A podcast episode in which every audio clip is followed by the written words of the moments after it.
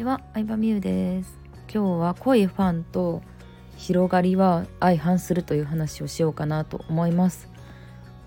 常に相反する目標を2つ以上追いかけないようにっていうのを意識してるんですよ。もっと分かりやすく言うとどういうことかっていうと、ファン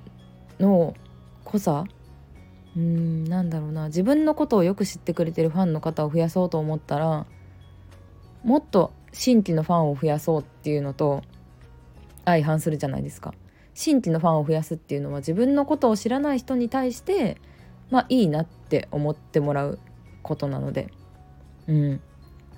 だからその2つのことって基本的には両立するの難しいんですよね。だからでもどうしたらいいかっていうと、媒体を分けるっていうのが一つのやり方かなと思います。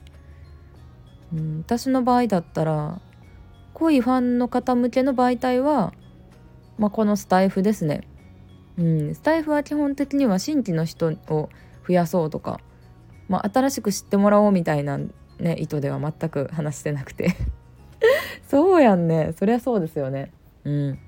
YouTube とかね、そうですね。スタンド FM とか、サロンメルマガ配信とか、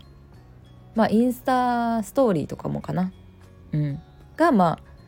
すでにファンになってくれた方向けのコンテンツ、あとは有料の企画とか講座とかかな。で、新規向けのコンテンツは YouTube なんですよね。 YouTube の結構私バズり動画が1万以上再生されてるのが多分10個か15本ぐらいあって、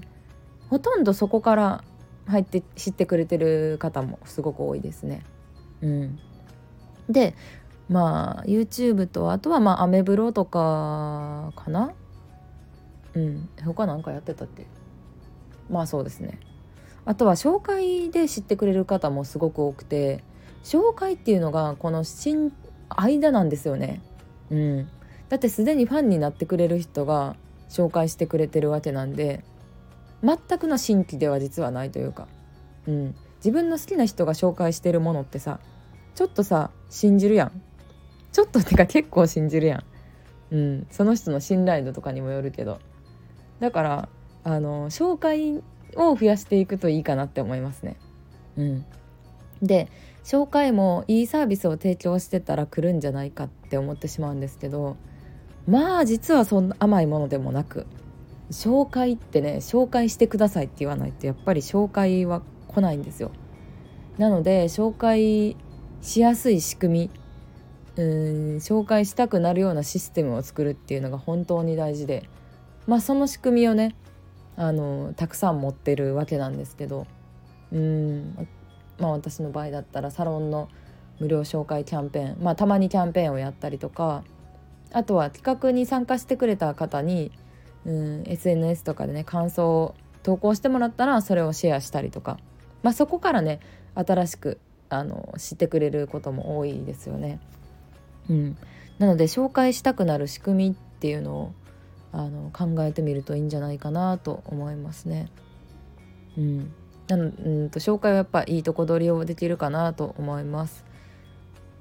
ということで、私が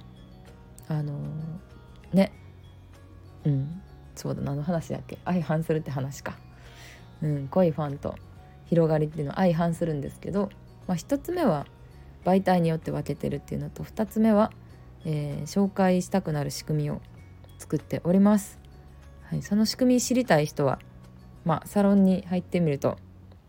意味が分かる、どうやってるか具体的に分かるんじゃないかなと思います。興味あったらプロフィールか概要欄から見てみてください。ということで、今日もありがとうございました。バイバイ。いいねしてね、いいねいいねの多かったような話題をね撮ってるので、ぜひ